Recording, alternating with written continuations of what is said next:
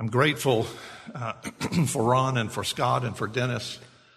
Uh, week after week, it, uh, it is an encouragement to me to hear, uh, not just on Wednesday nights, but, uh, but to, to be privileged enough to, uh, to be in a church where we have men and women of prayer.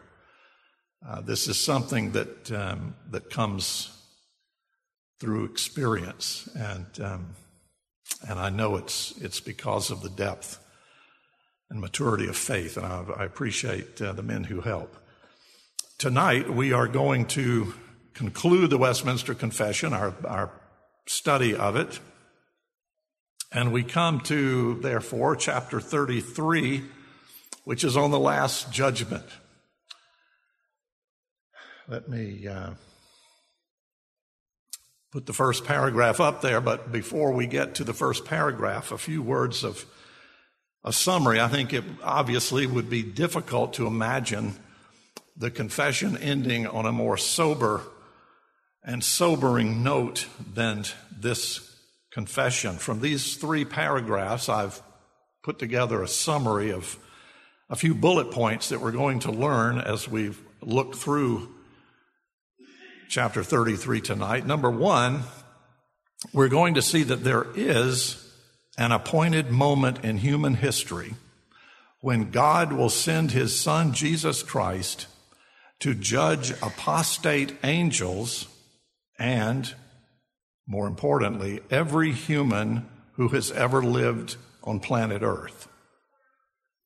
We're going to learn, secondly, that this judgment will include each person's appearing before the tribunal of Christ in order to give an account of every thought, every word, and every deed during his or her lifetime.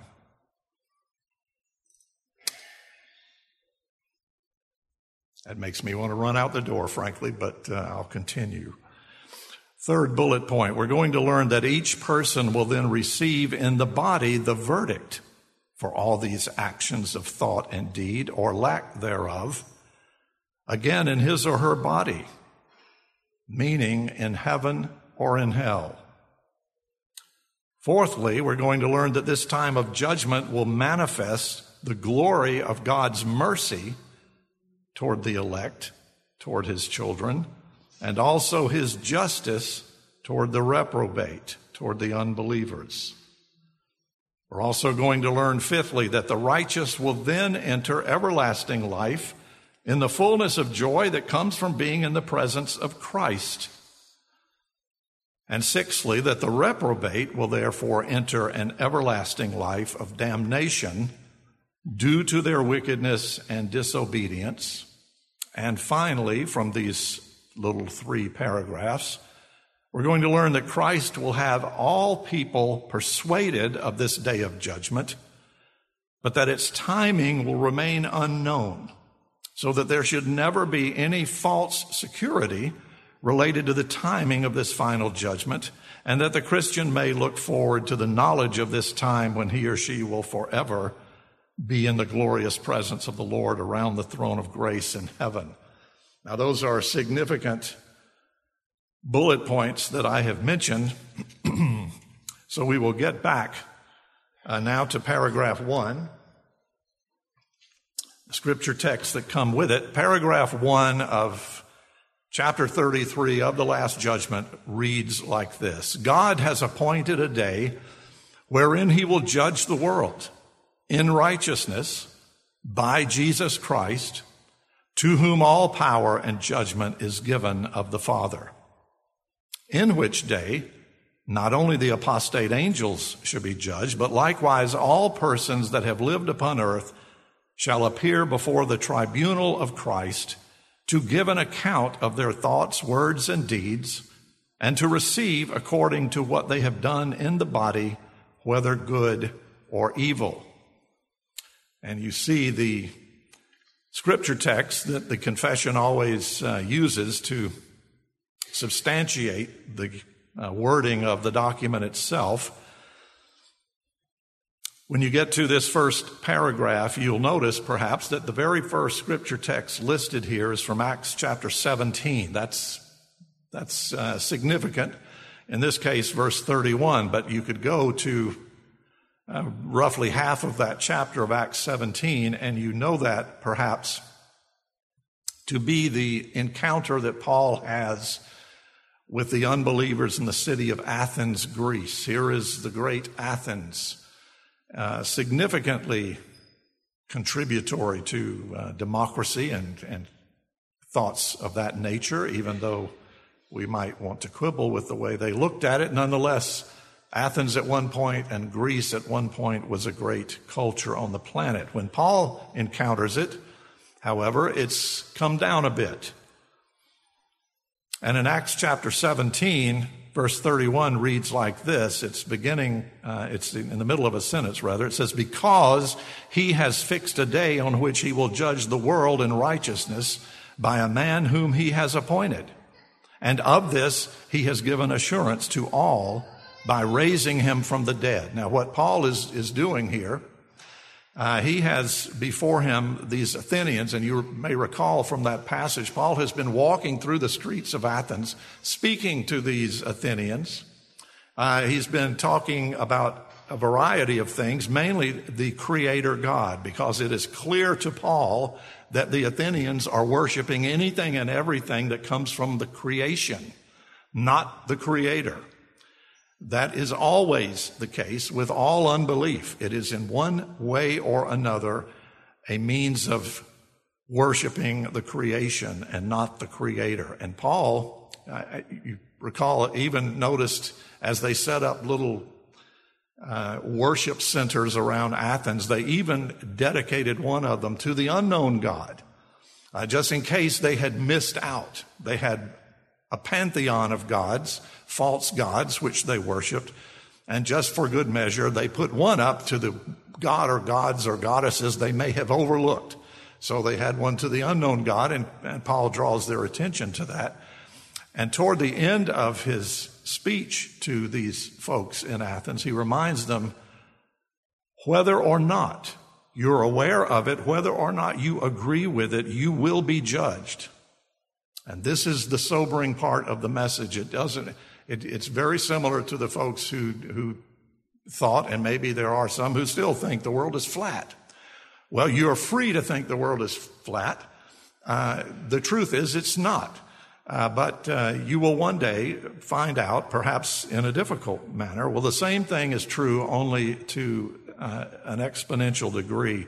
If you do not know the true and living God, the God that is expressed and, and uh, not only writes, but is found in Scripture, made known by His Son Jesus Christ through the power of the Holy Spirit, then you are worshiping false gods of creation, whatever that may be. Even if you're an atheist, uh, the false God you are worshiping with, uh, with atheism is that you think you're God and you don't need any other gods. You don't think there are any other gods. Perhaps you think this world ends with your death and uh, you simply cease to exist. You, again, you can think that. Many people do think that.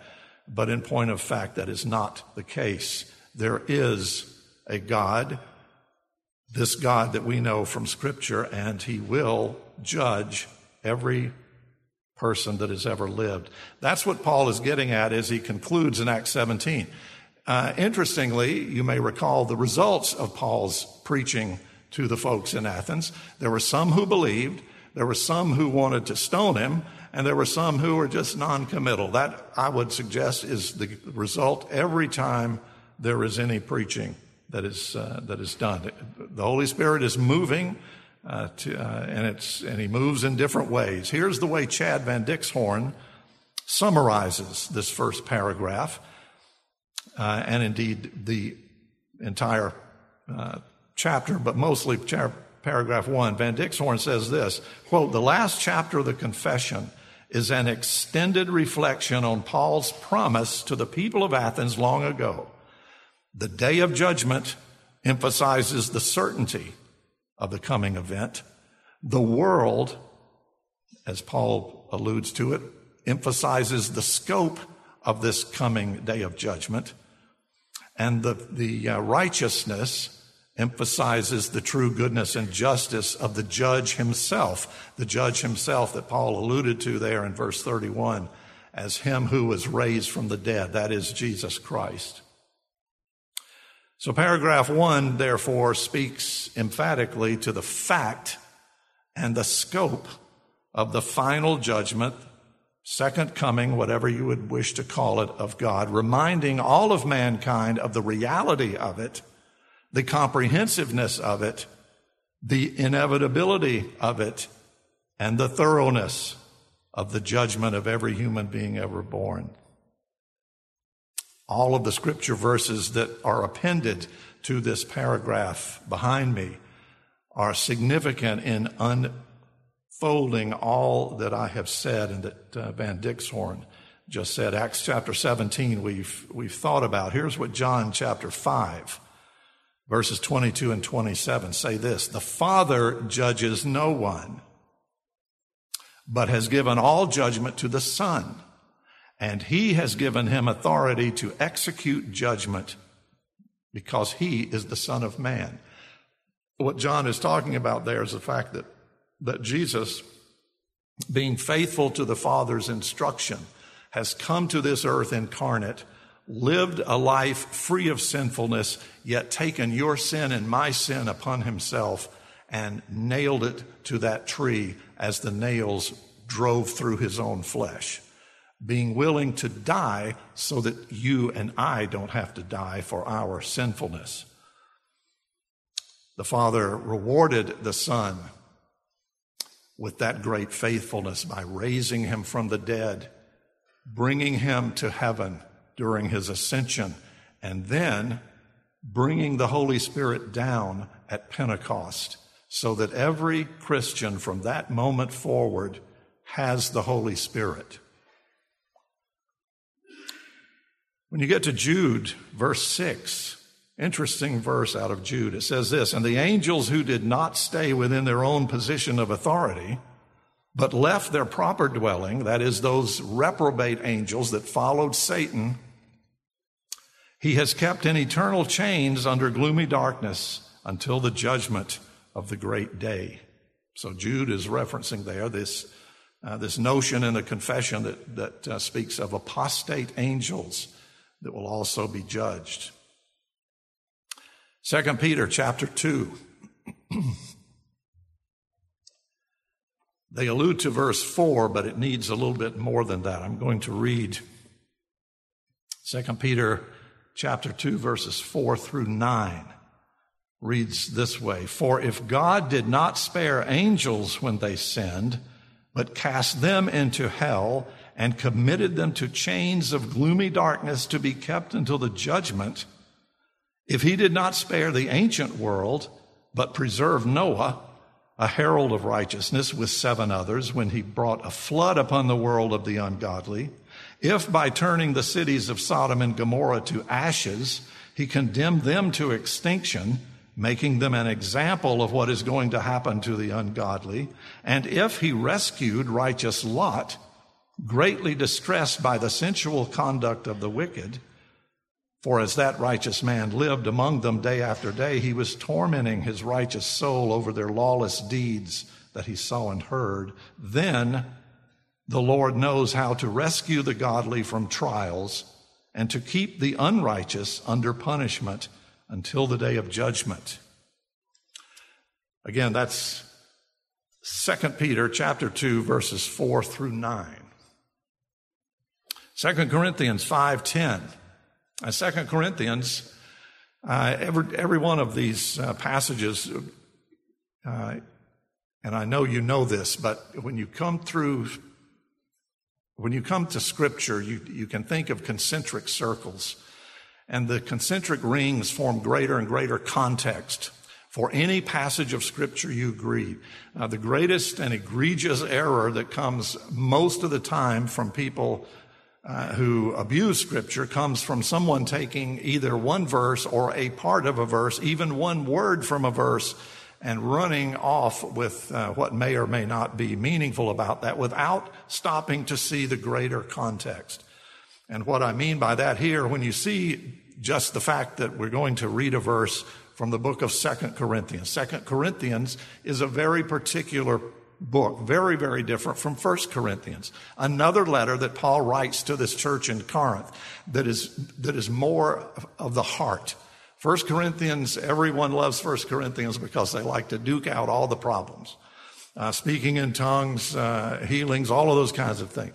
When you get to Second Corinthians, you see this man, Paul, this, uh, this great apostle, uh, burdened by his own sinfulness, burdened by this thorn in the flesh, and that, that gives a, a tent to everything that you find in the book of Second Corinthians. But here is what uh, the men of the confession uh, wanted to put here. Second Corinthians chapter 5 verse 10 says this, For we must all appear before the judgment seat of Christ, so that each one may receive what is due for what he has done in the body, whether good or evil.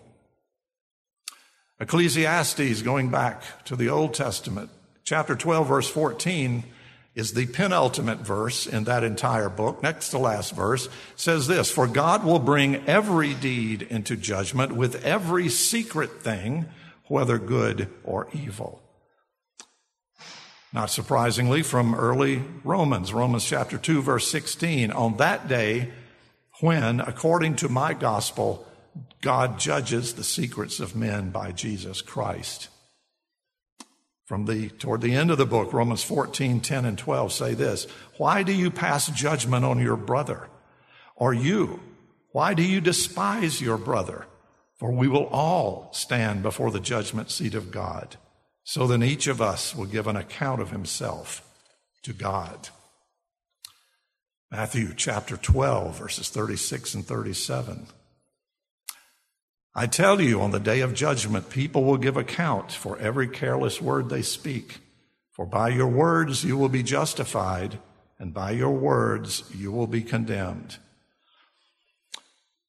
Those are the texts, and you see they've come from Old Testament, from New Testament, and they could be amplified many, many times over. In other words, the last judgment is not a figment of anyone's imagination. This is a solid biblical teaching. No one in Scripture talked more about hell than Jesus Christ.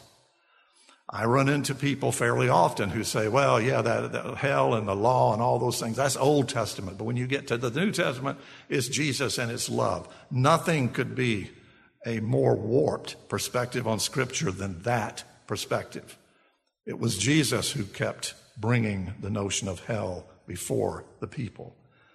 Here's what Van Dixhoorn summarizes this. He says, reflecting on the coming judgment, it is necessary for each of us to ponder our present way of life. Uh, that's one of the, uh, if you wanted to call it an application of chapter 33 of the confession, certainly that is one of them. When you read what we have read already, it is certainly incumbent upon us, necessary, as Van Dixhoorn says, for each of us to ponder our present way of life. On that day, we will find no reason to be proud of ourselves before the judgment seat of God, nor will we find reason to fear if we stand in the righteousness of, of Christ our Savior. We're going to unpack that a little further. Paragraph two. Paragraph two reads like this The end of God's appointing this day, that is, the purpose for God appointing a day of judgment, is for the manifestation of his glory, of the glory of his mercy in the eternal salvation of the elect, and of his justice in the damnation of the reprobate who are wicked and disobedient. For then shall the righteous go into everlasting life and receive that fullness of joy and refreshing which shall come from the presence of the Lord. But the wicked, who know not God and obey not the gospel of Jesus Christ, shall be cast into eternal torments and be punished with everlasting destruction from the presence of the Lord and from the glory of his power. Paragraph two is is alluding to the fact that this final judgment and judgment of sin in general uh, is a way to amplify both the mercy of God and the judgment of God, the justice of God. That's what prevents uh, people from assuming that, that God will just turn a deaf ear. God does not turn a deaf ear to any sin that you commit or I commit or anyone else commits. That sin must be punished, and the punishment for any sin, trivial to dramatic, is death. Eternal death, eternal damnation. That's why, uh, as Van Dixhoorn alluded, and as, as the confession here is, is describing, nobody ought to be walking and, and going toward the final judgment gleefully because we are all guilty. The beauty to the Christian is that when you put your faith in Jesus Christ, his death covers your sin and my sin. It's, uh, you hear it all the time, and it's, the reason it's a popular saying is because it's so accurate. When you get to heaven, if God should ask you, Why should I let you into my heaven? The answer you want to give is not related to anything that you have done or said or wished you had done or said. There's only one answer why God would ever let a sinner such as you and me into his heaven. And that's because our faith is in Jesus Christ, and I claim the blood of the covenant which covers my sin forever and your sin forever. That is pure mercy. That's why you don't ever go to God and ask for his justice. If he gives you his justice, you won't be here long because we deserve something bad. But for the believer, God has sent his own son into this world to die on a cross to take your sin and mine and leave it there forever. Your past sins, your present sins, your future sins. And that is why it is pure mercy and grace that the believer enjoys. The unbeliever who refuses that mercy, who refuses that grace, is therefore going to reveal the justice of God for those refusals. So, paragraph two gets into the purpose, the, the, the meaning behind this, this notion of judgment. We're going to flesh it out a little bit, um, a little bit more. Also, you see the scripture passages there, a little bit uh, fewer of them, but uh, nonetheless all very important. Interesting that the interest of the day of judgment may be upon the sum of humans who will each appear before the judgment seat of Christ. The focus and the purpose of the judgment, again, relative to the second paragraph, is for the glory of God. Both his mercy and his justice will bring glory to God. Uh, there are so many passages of scripture that would illustrate the negative side of that. I think about Psalm 73. You remember in Psalm 73, there's a man who is, who is trying to live uh, a godly life, but all around him he sees ungodly people who appear to be victorious. Good things they appear to happen. They, they accumulate wealth. Uh, all these things go well with them. Sometimes we even imagine that they don't ever suffer ill health or any of those sorts of things. Yet the folks who are struggling are out there trying to, to be uh, Christians seem to be the ones uh, that uh, maybe not so good things happen. And that man struggles with that all the way through the 73rd Psalm until he says, until I went into the sanctuary of the Lord. Then I got it. Then I understood what was going on. Then I understood what was behind what I'm seeing uh, or appear to be seeing. Uh, there is a time when all of this is going to be judged. That is a great comfort, frankly, in the times in which you and I live today, because to me, the 73rd Psalm and so many passages out of the New Testament uh, underscore all that we are seeing. Why do people who do bad things seem never to be held accountable for them? They are going to be held accountable in the worst conceivable moment and the worst conceivable outcome. So I need not be angry at them. I need not be vindictive toward them, thinking, boy, I can't wait. Uh, no, no. my response to that is to go take the gospel to them. So they will ha- again have an opportunity to understand how they can get out of this way of living they are in. This gospel revealed both by God's mercy toward the elect as well as the justice toward the reprobate because of the horrific indications which scripture speaks from beginning to end regarding the final judgment and the end of the unrepentant sinner, a renewed sense of urgency should be an ever present aspect of any conversation a Christian has with an unbeliever. It's so easy, as, as you know, especially within our own families, perhaps, uh, to, to back away from having the conversation about Jesus, to back away from the truth of the gospel and what is at stake in it. But precisely because we literally do not know what the next hour will bring in any of our lives, there must always be an urgency toward evangelism, toward, toward reaching out with the gospel. Uh, I remember recently saying this. Uh, not, we, we don't take the gospel and beat people with it. We take the gospel and love people with it, even when they are unlovely people, because perhaps we've lived long enough to remember when we were not so lovely.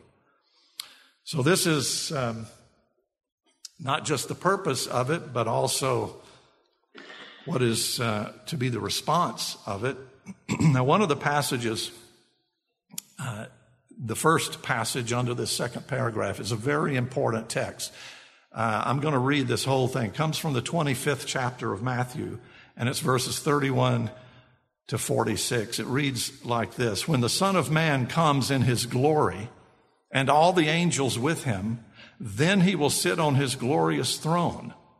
Before him will be gathered all the nations, and he will separate people one from another as a shepherd separates the sheep from the goats. And he will place the sheep on his right, but the goats on the left. Then the king will say to those on his right, Come, you who are blessed by my Father, inherit the kingdom prepared for you from the foundation of the world. For I was hungry, and you gave me food. I was thirsty, and you gave me drink. I was a stranger, and you welcomed me. I was naked, and you clothed me. I was sick, and you visited me. I was in prison, and you came to me. Then the righteous will answer him, saying, Lord, when did we see you hungry and feed you, or thirsty and give you drink? When did we see you a stranger and welcome you, or naked and clothe you? And when did we see you sick or in prison and visit you? And the king will answer them Truly I say to you, as you did it to one of the least of these my brothers, you did it to me. Then he will say to those on his left, Depart from me, you cursed, into the eternal fire prepared for the devil and his angels.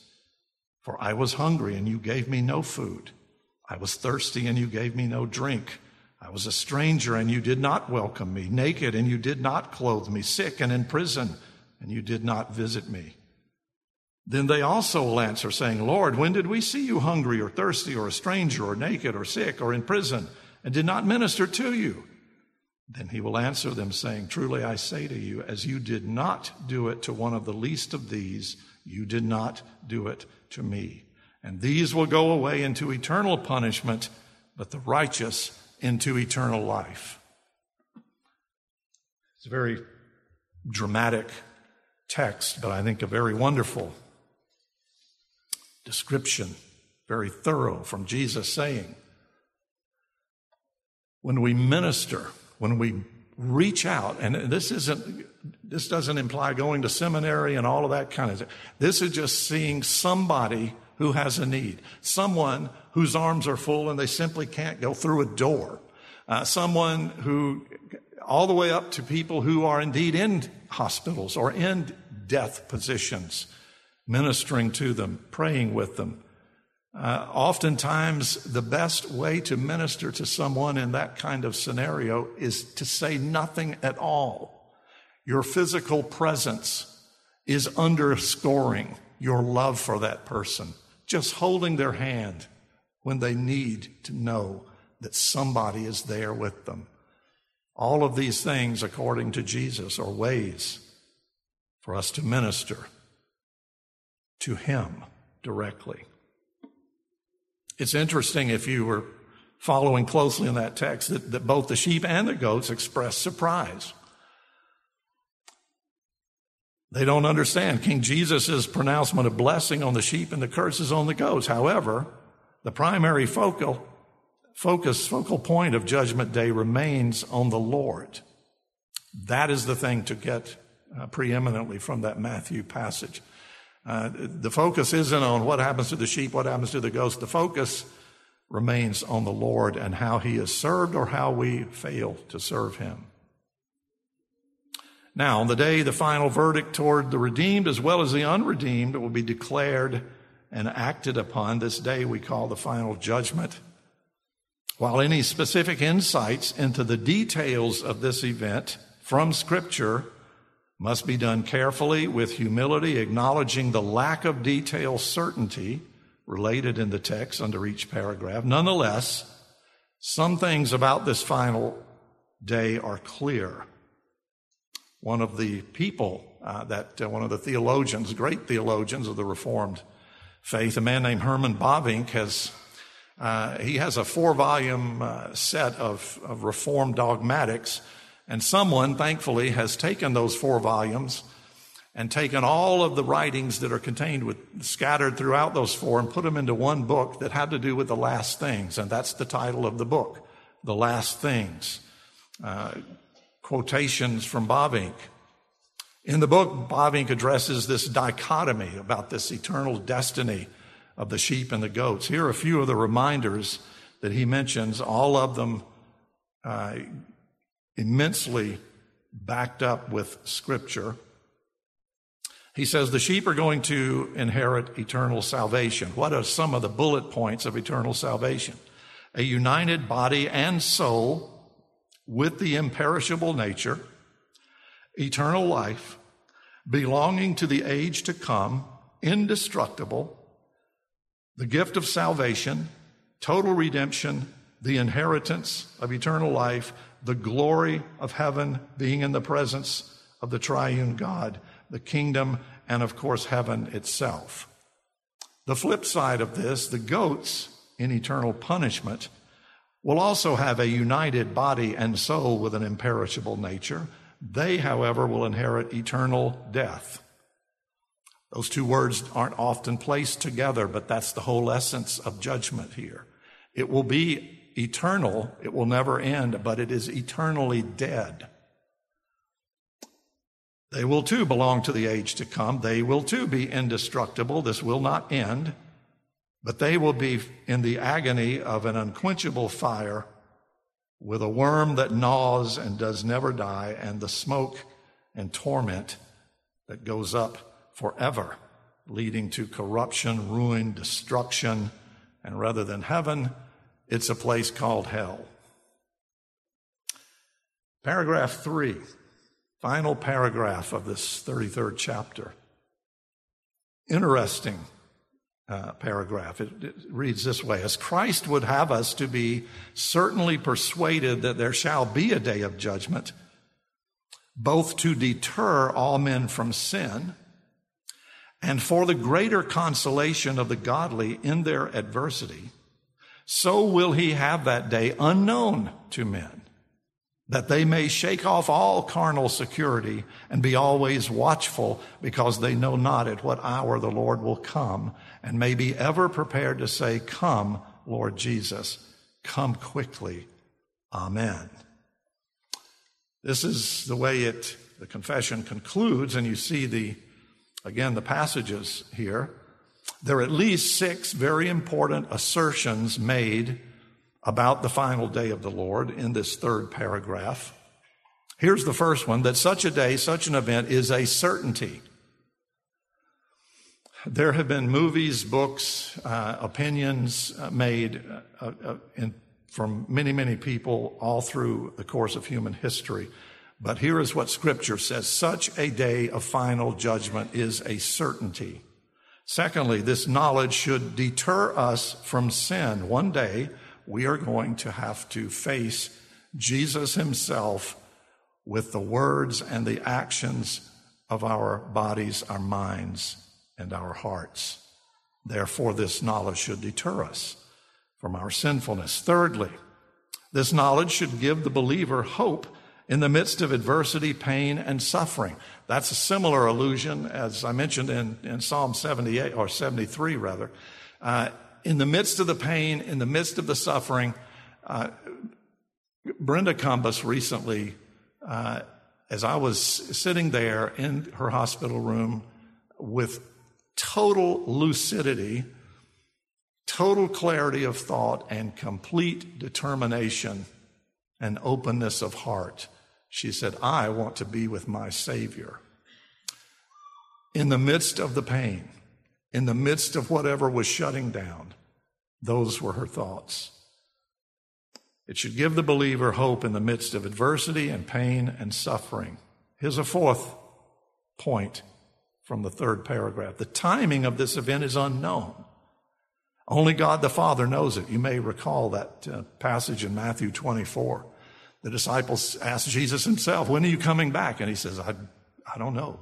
Only the Father knows. Fifth point, therefore, we must shake off all false sense of human security and carelessness.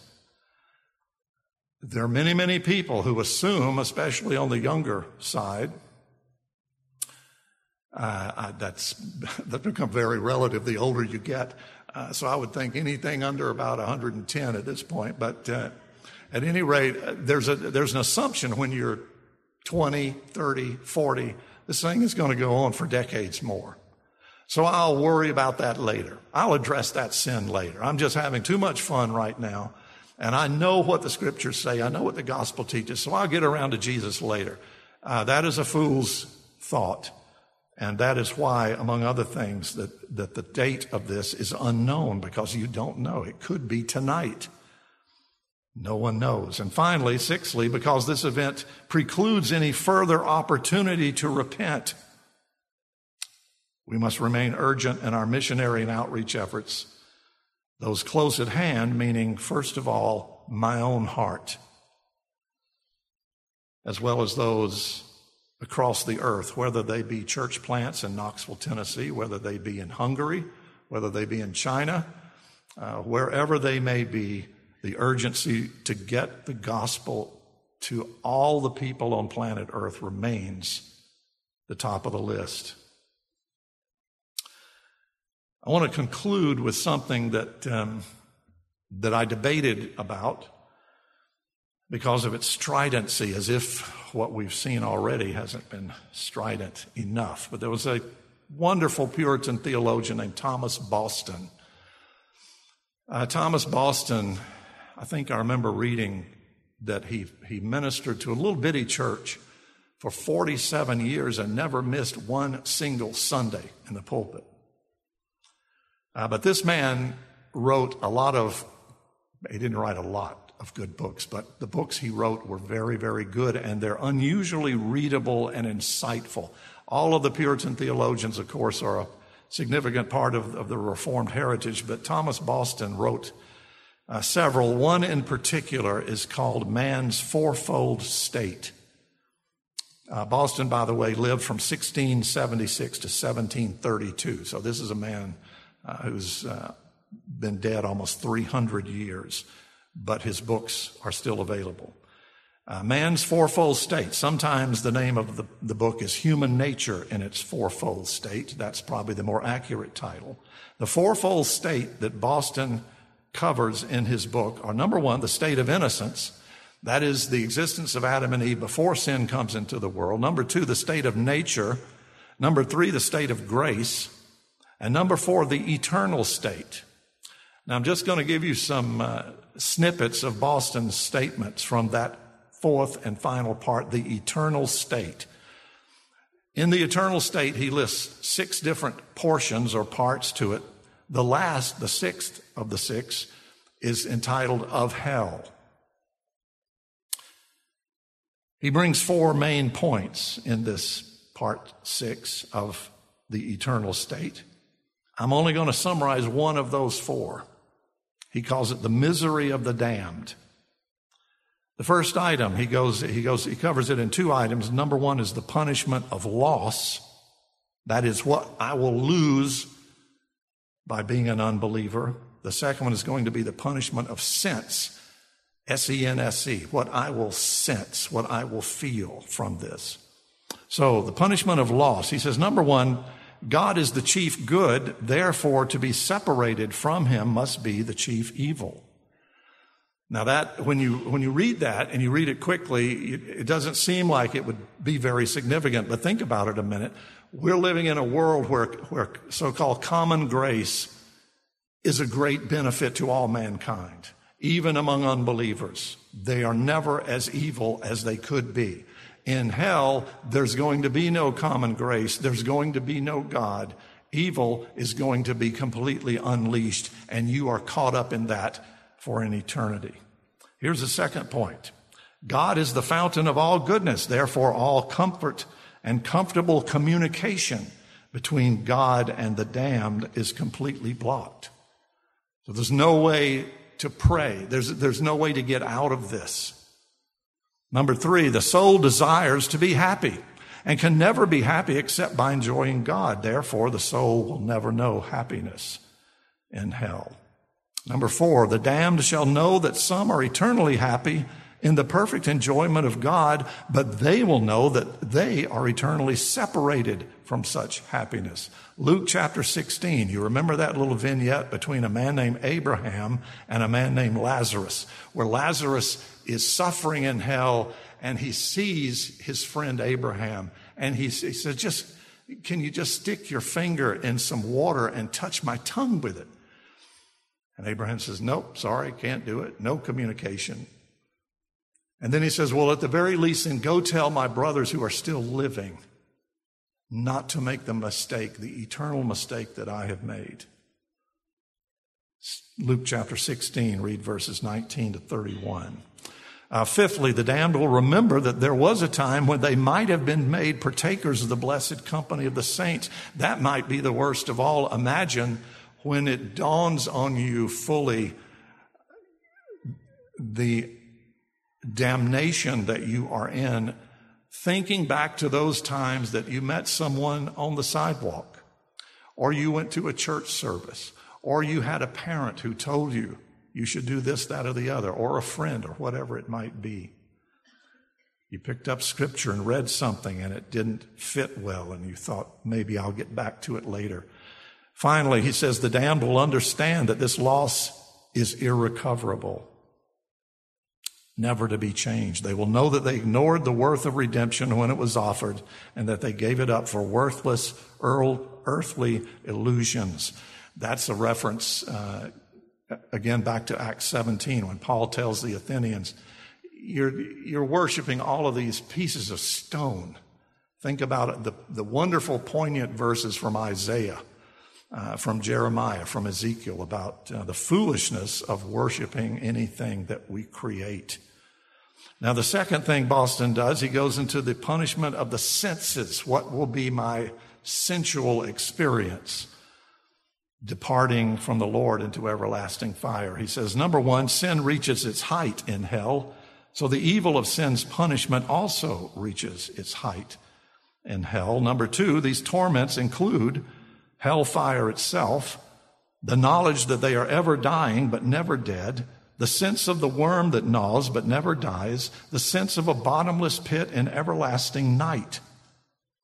Number three, he says every part of the damned will be tormented by these punishments. And finally, number four, these punishments are manifold and total in their evil, uninterrupted in their vehemence, and eternal in their duration. And all the while, the damned will be unpitied. That's what, cha- what uh, chapter 33 of the confession talks about when it talks about this last judgment. All of those awful, awful things that I just read from, from Thomas Boston are reversed if you come to the Lord Jesus Christ in humble faith and obedience. All of the passages throughout Scripture, but in particular in the epistles of Paul that we've looked at in here before about union with Christ. In Jesus Christ, I have not just hope, I have certainty. I not only have my Savior every single moment of every single day that I live on this earth, but I will have Him and indeed communicate in front of Him for eternity if I simply and humbly reach out in faith and say, I believe, help my unbelief.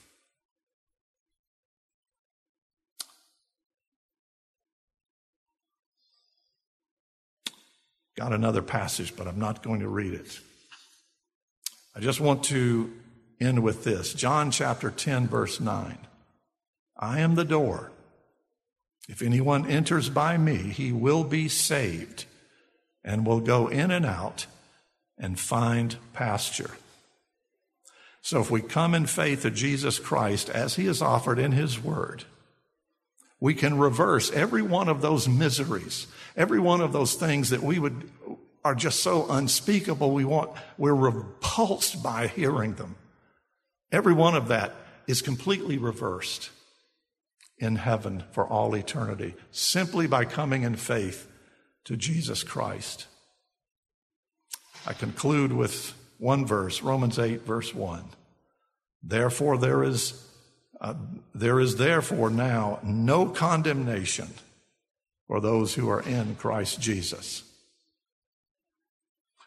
Our Father, we do uh, read about this particular issue and we are, we are sobered by it. We are humbled by it. We are stunned by it. Perhaps we are even frightened by it because we know ourselves to be sinners. Make it, Father, send us fleeing to your Son, Jesus Christ, and clutch hold in faith to our Savior who will never leave us or forsake us. Father, it doesn't mean we've got to live perfect lives. We will never do that. We're sinful people. But I do pray, Father, that our sinful trajectory will at least diminish over time as you mature us in our faith. And we will see one thing that indeed we are a worse sinner than we thought we ever were. But you, Father, have given us a Savior that is so much better than anything we ever thought possible. Father, send us to Jesus Christ this night. If there's anyone here sitting here listening to this, that has the least bit of doubt, Father, I pray that that person will flee to your Son right now and open his or her heart to accept Jesus as Lord and Savior. And I pray these things in his name. Amen.